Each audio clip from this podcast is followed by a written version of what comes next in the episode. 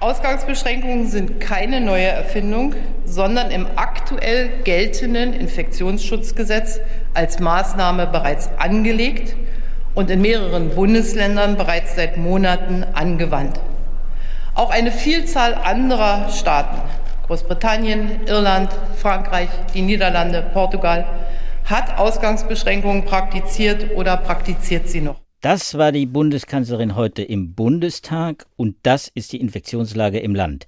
Die 7-Tages-Inzidenz bei über 160 von 90 noch vor einer Woche, die Intensivstationen und Pflegekräfte regional schon am Anschlag. Was also kann die dritte Welle stoppen? In dem Gesetzesvorhaben mit der Bundesnotbremse ist eine landesweite Ausgangssperre vorgesehen. Die Regierung hat das heute nochmal bekräftigt im Bundestag. Und in den Städten und Landkreisen soll demnach ab einer Inzidenz von 100 eine nächtliche Ausgangssperre zwischen 21 und 5 Uhr geben. Bringt das aber epidemiologisch wirklich etwas? Das ist genauso umstritten wie die Frage, ob Ausgangsbeschränkungen verfassungsrechtlich haltbar oder ob sie zu pauschal und unverhältnismäßig sind. Wir reden hier über die Epidemiologie. Und damit hallo und willkommen zu FAZ Wissen, unserem Podcast für aktuelle und lohnende neue Veröffentlichungen aus Naturwissenschaft und Medizin. Ich bin Joachim Müller-Jung. Und ich bin Sibylle Ander. Ja, wir sind beide Wissenschaftsredakteure im Ressort Natur und Wissenschaft der FAZ. Ich bin Biologe, begleite die Klimaforschung und die Medizin. Sibylle ist promovierte Astrophysikerin und Philosophin und in der Corona-Pandemie unsere Zahlen-Queen. Sibylle, du hast heute unser Thema mitgebracht und das Thema lautet Ausgangssperre. Wir haben es schon gehört im Einstieg. Ausgangssperren sind nichts Neues und über Ausgangssperren wird viel gestritten.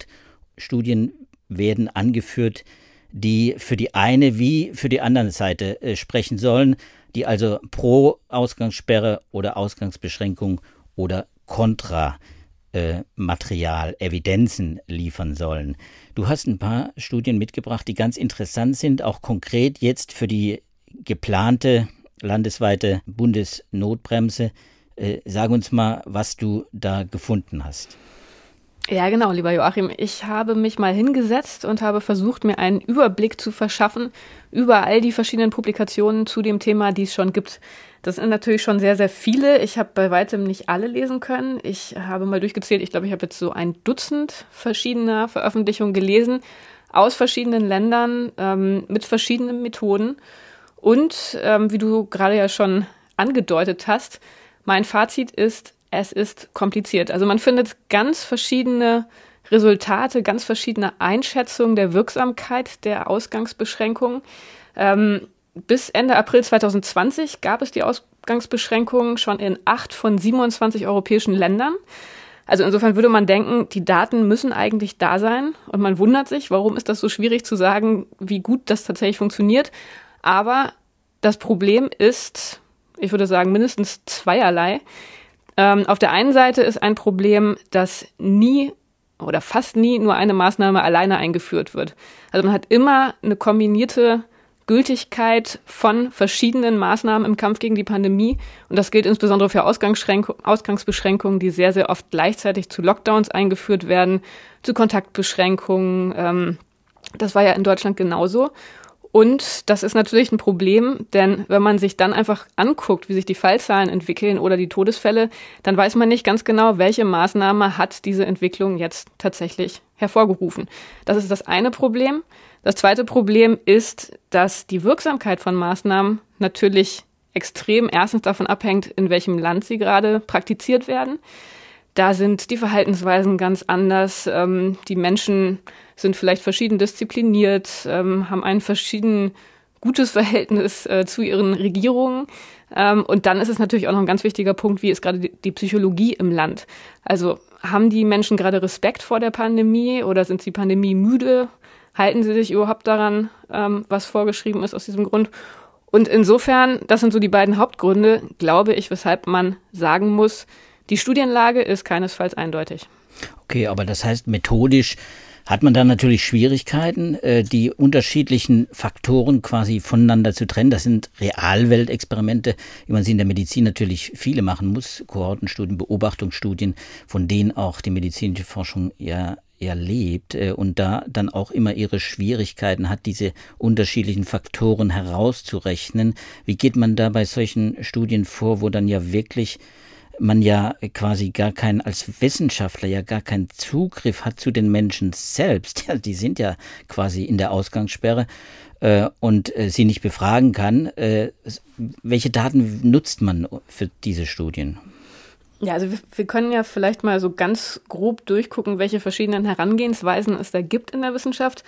Eine erste Möglichkeit, die oft genutzt wird, ist, dass man Modellberechnungen mit den Realweltdaten vergleicht. Also dass man sich anguckt, wie ist der Infektionsverlauf, wie entwickeln sich die Infektionszahlen, die Hospitalisierungszahlen und die Todeszahlen. Und dann vergleiche ich das mit einem epidemiologischen Modell, über die haben wir ja auch schon sehr ausführlich gesprochen, und gucke mir dann an, wie muss dieses Modell beschaffen sein, um diese Zahlen zu reproduzieren. Und wenn man da plötzlich einen Sprung hat, also wenn zum Beispiel die Zahlen plötzlich extrem zurückgehen, dann muss man gucken, was muss ich in mein Modell einführen, welche Art von Intervention, um diese Entwicklung zu reproduzieren. Da gab es jetzt gerade eine aktuelle Studie aus Französisch-Guayana, die hat das in dem Sinne gemacht. Also die hat tatsächlich die Daten, Hospitalisierungsraten mit einem Modell verglichen, um einzuschätzen, wie dort die Ausgangsbeschränkungen im Juni und Juli 2020 gewirkt haben. Das ist ein ganz interessanter Fall. Übersee gehört zu Frankreich. Die haben sozusagen das Inversmodell zu unserem Modell praktiziert. Die haben umfassende Ausgangssperren genutzt und haben dann obendrauf sozusagen lokalisiert Lockdowns eingeführt. Also da, wo es dann Hotspots gab, da haben sie Lockdowns eingeführt, aber die Ausgangsbeschränkungen waren sozusagen eines der ganz zentralen Werkzeuge bei denen. Und die Studie, die in Nature Communications jetzt im März erschienen ist, die hat das genau modelliert und die kommt zu dem Ergebnis, dass die Einführung der Ausgangsbeschränkungen den R-Wert, die Reproduktionszahl, von ursprünglich 1,7 auf schließlich 1,1 reduziert hat und dass das ausreichte, um eine Überlastung des Gesundheitssystems dort in Französisch-Guayana zu verhindern. Also das wäre eine Studie, die sagt, es funktioniert, und eine Studie, die dafür Modellberechnung benutzt. Eine andere Studie, die oft zitiert wird aktuell aus Frankreich, die hat im Prinzip die gleiche Methode gewählt, um zu gucken, wie die Ausgangsbeschränkungen in Toulouse im Januar gewirkt haben. Und die kommt interessanterweise zum gegenteiligen Effekt. Die sagt, dass dort in Toulouse die Ausgangsbeschränkungen die Fallzahlen sogar in die Höhe getrieben haben, mutmaßlich, weil sich mehr Menschen während der beschränkten Zeiten getroffen haben, wo die Leute raus konnten, also in Geschäften zum Einkaufen und so weiter. Muss man dazu sagen, wenn man sich die Studie anguckt, das ist nur ein Letter, wirkt aus meiner Sicht methodisch jetzt nicht wirklich überzeugend. Das ist nur sehr, sehr grob skizziert. Aber da sieht man einfach, dass es da durchaus unterschiedliche Ergebnisse gibt, selbst wenn die gleichen Methoden angewendet werden. Ja, das heißt natürlich in der Debatte um die Ausgangssperren, dass natürlich auch die eine wie die andere Seite sich füttern lassen kann mit wissenschaftlichem Material. Das zu trennen ist nicht einfach. Genau, es ist einfacher tatsächlich. Und da komme ich jetzt zur zweiten Strategie, wie man wissenschaftlich daran gehen kann, wenn man verschiedene Länder oder verschiedene Regionen vergleichen kann. Optimalerweise Regionen, die sich unterscheiden im Zeitpunkt, wann so eine Maßnahme eingeführt wurde und die vielleicht auch verschiedene Kombinationen von Maßnahmen eingeführt haben, sodass man dann mit statistischen Methoden versuchen kann, den Effekt der verschiedenen Methoden sozusagen statistisch auseinander zu dröseln. Und das haben relativ viele Studien gemacht, die man so verfolgen kann. Also da gab es eine andere Studie aus Frankreich, die hat sich die Ausgangssperren im Oktober angeschaut. Da war es nämlich so, dass die schon in einigen Departements eingeführt wurden, 2 Wochen lang, und dann weitere Departements folgten. Und insofern kann man da gucken, wie unterscheiden sich die verschiedenen Departements in der Entwicklung der Fallzahlen. Das ist auch das, was sie genau verglichen haben. Also sie haben sich die Geschwindigkeit angeguckt, mit der positive Tests gefunden wurden, haben rausgerechnet, was der Einfluss der jeweiligen Testpraxis ist Und die sind zu dem interessanten Ergebnis gekommen, dass in Frankreich im Oktober die Ausgangsbeschränkungen tatsächlich funktioniert haben, besonders gut angeblich für über 60-Jährige. Die erklären das damit, dass die jungen Menschen insbesondere noch zur Schule gegangen sind. Also insofern waren die von dem Effekt nicht so betroffen. Aber auch dieses Paper, diese Studie, die zieht einen durchaus positiven Schluss in Bezug auf die Wirksamkeit. Dann gibt es noch andere Studien, die international verschiedene Länder vergleichen. Also wirklich in einem sehr großen Maßstab, viele Dutzend oder sogar mehrere hundert Regionen oder Länder. Da wiederum hat man tatsächlich eine ziemlich große Bandbreite von Resultaten. Also es gibt Studien, die sagen, es hilft. Man hat eine deutliche Reduktion der Reproduktionszahl durch Ausgangsbeschränkungen. Ich habe aber auch eine Studie gefunden, die international die verschiedenen Länder und die Wirksamkeit der Maßnahmen verglichen hat, die zu dem Schluss kam, Ausgangsbeschränkungen helfen nicht so richtig viel zusätzlich zu anderen Maßnahmen. Also da kommt es immer drauf an, wie man vorgeht. Aber wie gesagt, auch da keine wirklich einheitliche Studienlage, kann man, glaube ich, sagen. Also man muss die Maßnahmen selbst dann immer additiv betrachten. Man muss sehen, dass Ausgangssperren ein Teil von vielen Maßnahmen sind, aber auch einen unterschiedlichen Anteil haben können an der Wirksamkeit der Maßnahmen. Jetzt vielleicht nochmal eine Nachfrage. Du hast ja diese Studien auch miteinander abgeglichen. Welche Rolle spielt denn dann, was ja bei den Maßnahmen generell immer eine ganz wichtige Rolle gespielt hat, in dem zurückliegenden Jahr hat man in vielen Studien auch sehen können, der Zeitpunkt, wann die Ausgangssperre. Du hast vorhin gesagt, diese Französisch-Guayana-Studie, da hat man früh mit der Ausgangssperre, man muss fast sagen, experimentiert. Man hatte ja keine Erfahrung damit, man hat es gemacht und hat dann damit Erfolg gehabt. Spielt das möglicherweise eine Rolle, der Zeitpunkt, dass man die Ausgangssperre früh ansetzt, dass sie dann überhaupt nur wirkt und später vielleicht gar nicht mehr? Tja, das ist auch eine schwierige Frage. Also was man bei dieser französischen Studie gefunden hat, war, dass die Ausgangssperren anscheinend langsamer wirken als Lockdowns, wobei die Wissenschaftler auch nicht so richtig wussten, woran das genau liegen könnte. Also der Rückgang, der setzte weniger schnell ein. Grundsätzlich hat man ja schon in vielen Studien gefunden, dass die Wirksamkeit der Maßnahmen gerade dann hoch ist, wenn sie frühzeitig eingeführt werden. Und das wird auch durch diese Studien, die ich gelesen habe, ein weiteres Mal bestätigt. Also je früher man wirklich handelt, desto besser. Aber genau wie du gesagt hast, es kommt natürlich auch immer darauf an, welche Maßnahmen sowieso schon gelten.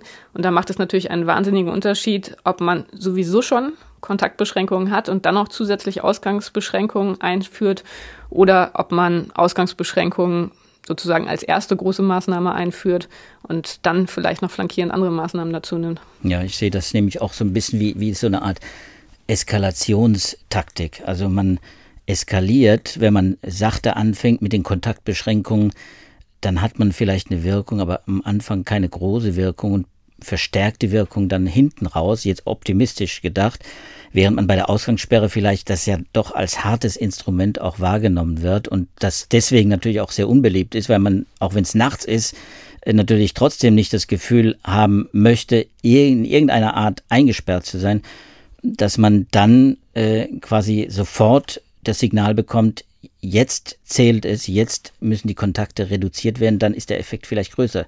Kannst du dir vorstellen aus den Daten, dass das vielleicht dann eben auch eine Rolle spielt? Ja, ich glaube, das ist wirklich ein ganz wichtiger Punkt und vielleicht auch ein guter Zeitpunkt jetzt für uns nochmal über die grundsätzliche Motivation zu sprechen. Es geht ja darum, Treffen von Menschen nachts zu unterbinden. Die Idee ist ja, dass ein Großteil der Mobilität nachts dazu führt, dass sich Menschen privat treffen. Insofern ist das eine Maßnahme, die relativ zielgenau erscheint, weil man relativ wenig berufliche Mobilität unterbindet. Das ist davon nicht betroffen, aber private Treffen mutmaßlich, die können dadurch zumindest kontrolliert werden. Also es geht ja nicht darum, dass man die Leute nicht auf der Straße haben will, sondern es geht darum, dass man vermeiden will, dass Menschen sich nachts besuchen und ja, Partys, mal drastisch formuliert, in den eigenen vier Wänden feiern. Und vor diesem Hintergrund ist es dann natürlich eine Verschärfung der Kontaktbeschränkungen, wo man natürlich auch sagen kann, das lässt sich auch sehr, sehr leicht umgehen. Also man hatte das in Frankreich zum Beispiel gesehen, die hatten eine Ausgangsbeschränkung zu Silvester zwischen 22 und 6 Uhr, wenn ich das richtig in Erinnerung habe. Nee, zwischen 20 und 6 Uhr. Und da wurde in den Zeitungen relativ offen appelliert an die Leute, dass sie dann halt einfach bei ihren Gastgebern übernachten müssen oder einfach entsprechend früh feiern. Und das ist natürlich kein Problem, ist dann aber auch keine Lösung und führt die Maßnahme ad absurdum. Gleichzeitig kann man natürlich auch darauf spekulieren, dass es der psychologische Effekt ist, der hier eine wichtige Rolle spielt. Genau wie du gesagt hast, dass man den Leuten signalisiert, die Lage ist ernst. Wir greifen zu drastischen Maßnahmen. Ihr müsst euch insofern an alle Maßnahmen entsprechend jetzt noch besser halten. Aber ob das zu diesem späten Zeitpunkt der Pandemie wirklich funktioniert, ist so ein bisschen die Frage. Denn ich glaube, wer jetzt den Ernst der Lage noch nicht verstanden hat, der wird es auch nicht durch die Einführung dieser Maßnahme.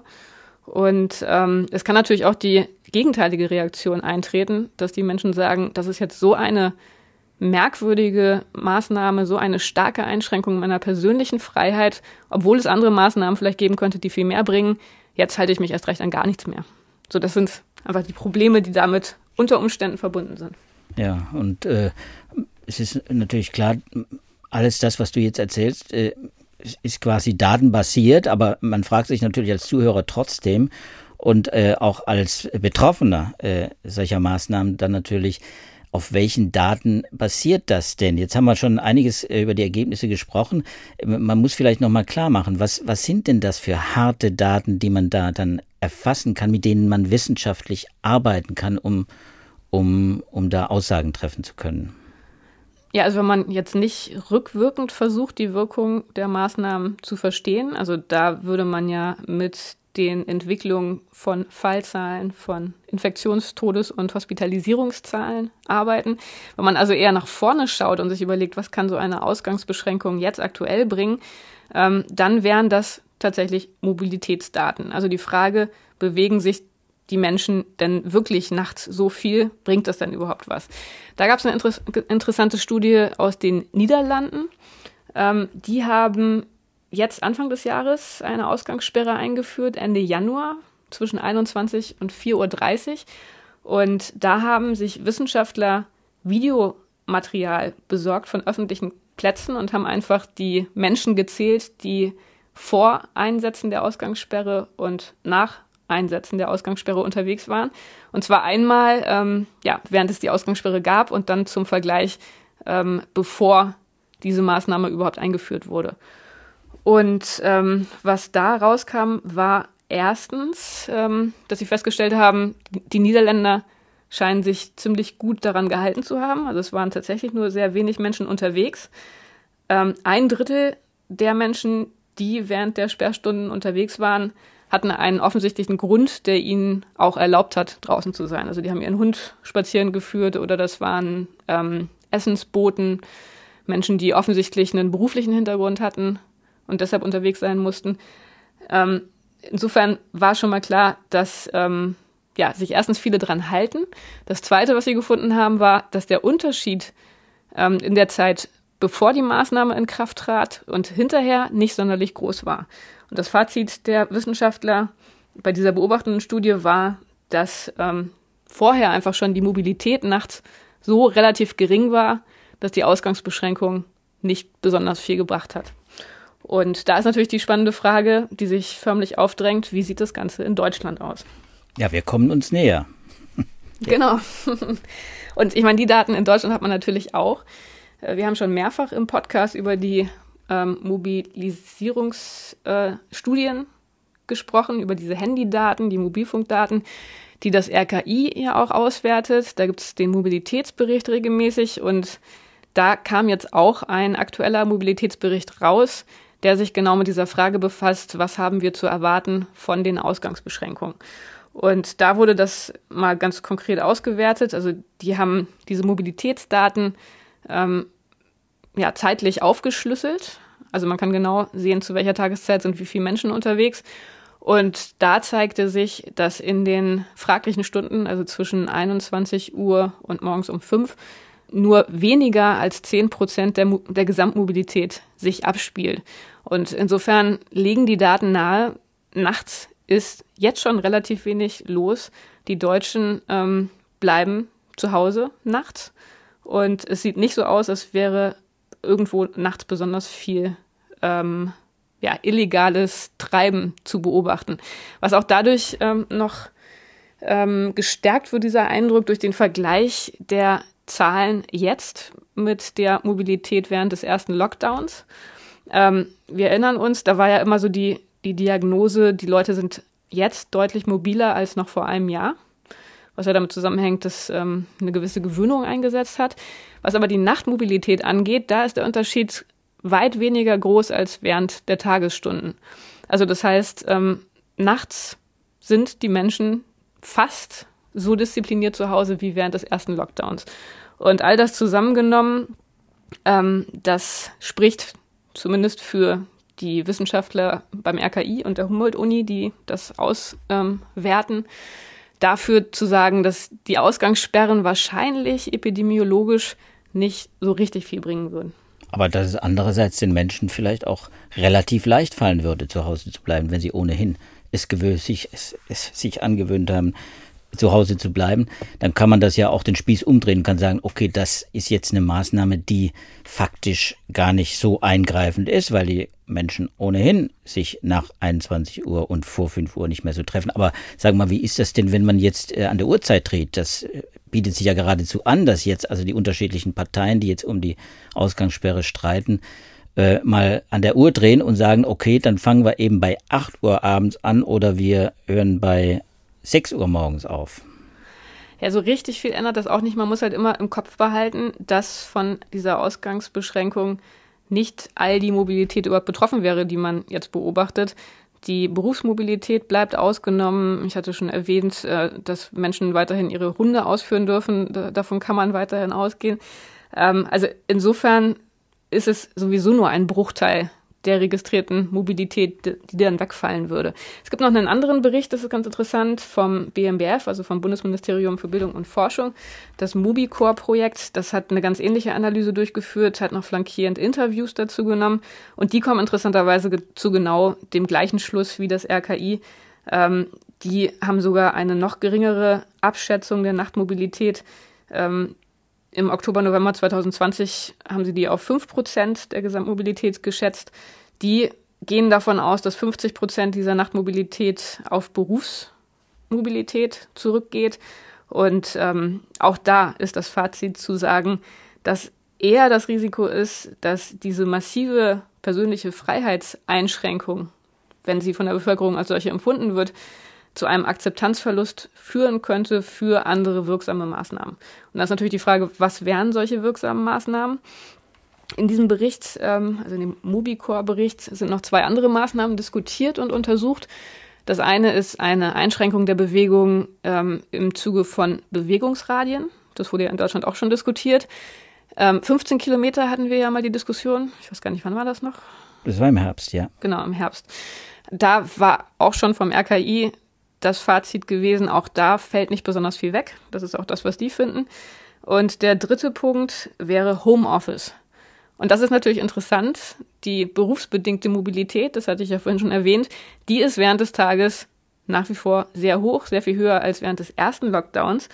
Und da wird in diesem Report angenommen, dass 50% der Beschäftigten im Prinzip von zu Hause arbeiten könnten, weil sie vor allem mit dem Computer arbeiten und weil sie keine besonderen Räumlichkeiten oder Maschinen brauchen. Tatsächlich sind aber derzeit weniger als 30% im Homeoffice. Und wenn man sich das überlegt, würde das dafür sprechen, dass eine noch strengere Vorgabe, mehr Menschen ins Homeoffice zu bewegen oder dort zu belassen, dass das wahrscheinlich doch mehr bringen würde epidemiologisch als die Bewegung der Menschen in den Nachtzeiten einzuschränken. Wäre dann Homeoffice-Pflicht nicht so eine harte Maßnahme wahrscheinlich von vielen so empfunden wie eine Ausgangssperre? Der Begriff ist schon ein ganz anderer, Homeoffice-Pflicht. Und trotzdem wäre es so eine Art Präsenzpflicht zu Hause. Es wäre im Prinzip eine Ausgangsbeschränkung. Naja, es wäre keine Ausgangsbeschränkung. Man kann ja immer noch in der Pause rausgehen. Aber es wäre es wäre ja letztendlich eine ähnliche Situation wie während des ersten Lockdowns. Der Unterschied ist, damals war es noch was Neues, man hat sich damit irgendwie besser arrangiert. Ich meine, wir sehen das ja selber, es ist mittlerweile so, die Menschen wollen nicht mehr zu Hause arbeiten. Es ist wirklich unangenehm, wenn man so lang allein zu Hause isoliert arbeitet, aber es wäre immerhin eine Maßnahme, von der man erwarten könnte, dass sie wirklich einen Effekt zeigen würde. Wahrscheinlich einen größeren als die Ausgangssperre und die Ausgangsbeschränkung. Wie würdest du das einschätzen jetzt, Sibylle, wenn wir mal so einen kleinen politischen Ausflug machen? Diese RKI-Daten und die Aussagen des Mobilitätsberichts sind relativ eindeutig. Die anderen auch, die du gerade erwähnt hast. Das würde doch eigentlich bedeuten, dass man sich fragen muss, warum eigentlich insistiert die Regierung und die Bundeskanzlerin so stark auf den Ausgangssperren, wenn es doch wissenschaftlich eher ein untergeordnetes Thema ist. Naja, wie gesagt, man kann, glaube ich, von den Studien, die es so gibt, sicher auch einfach diejenigen raussuchen, die ein klar positives Statement abgeben. Die gibt es ja auch. Aber ich glaube, der Vorteil an dieser Maßnahme ist ganz klar, sie ist einfach zu kommunizieren und sie betrifft, das hattest du ja auch schon gesagt, Menschen in einem Kontext, in dem zumindest die Wirtschaft ja auch überhaupt gar nicht betroffen ist, größtenteils. Insofern kann man da relativ leicht ausschließen, dass man Ärger von Unternehmen und von Wirtschaftsseite bekommt. Das ist jetzt allerdings natürlich Spekulation, aber ich glaube, in der Umsetzung ist das wahrscheinlich einfacher politisch durchzusetzen, als wenn man jetzt sagen würde, alle müssen ins Homeoffice.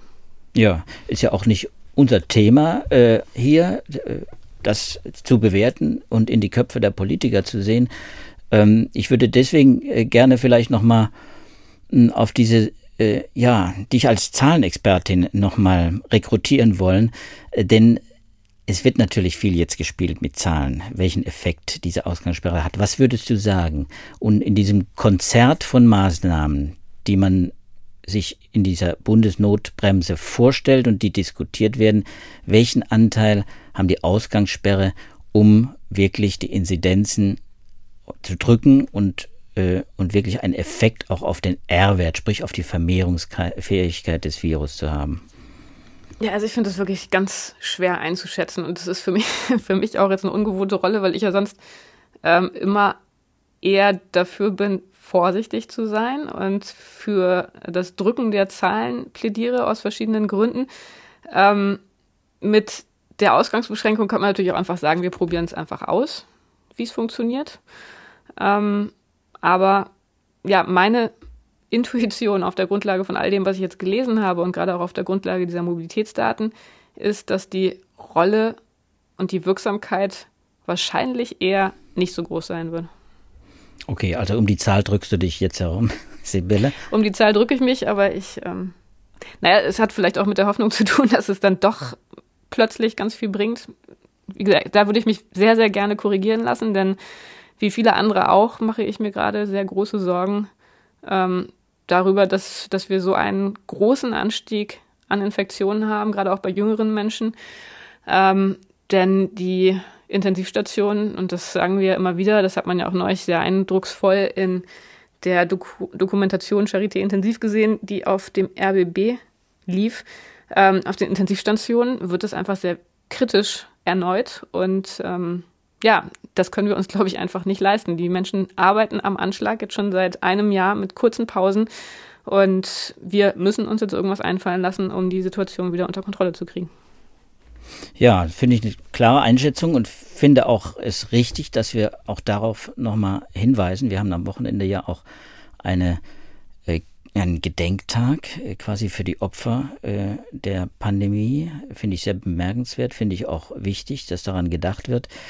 Ich glaube, Sibylle, heute können wir Schluss machen mit den Zahlen, Schluss machen mit dem Thema Ausgangssperre. Ich bin sicher, das Thema wird politisch noch durchgekaut. Wir wissen nicht, was dabei herauskommt, ob diese Ausgangssperre den Bundesrat übersteht, ob es das Bundesverfassungsgericht übersteht. Die FDP hat schon angekündigt, sie will klagen, wenn es reingeschrieben wird ins Infektionsschutzgesetz. Also da bleibt vieles offen, politisch. Wissenschaftlich ist einiges auch offen, aber du hast uns ein paar schöne Hinweise gegeben. Wie immer finden wir auch alle Studien in den Shownotes, also wir stellen die da rein und dann können Sie selber auch gerne noch ein bisschen lesen, wenn Sie das im Detail interessiert.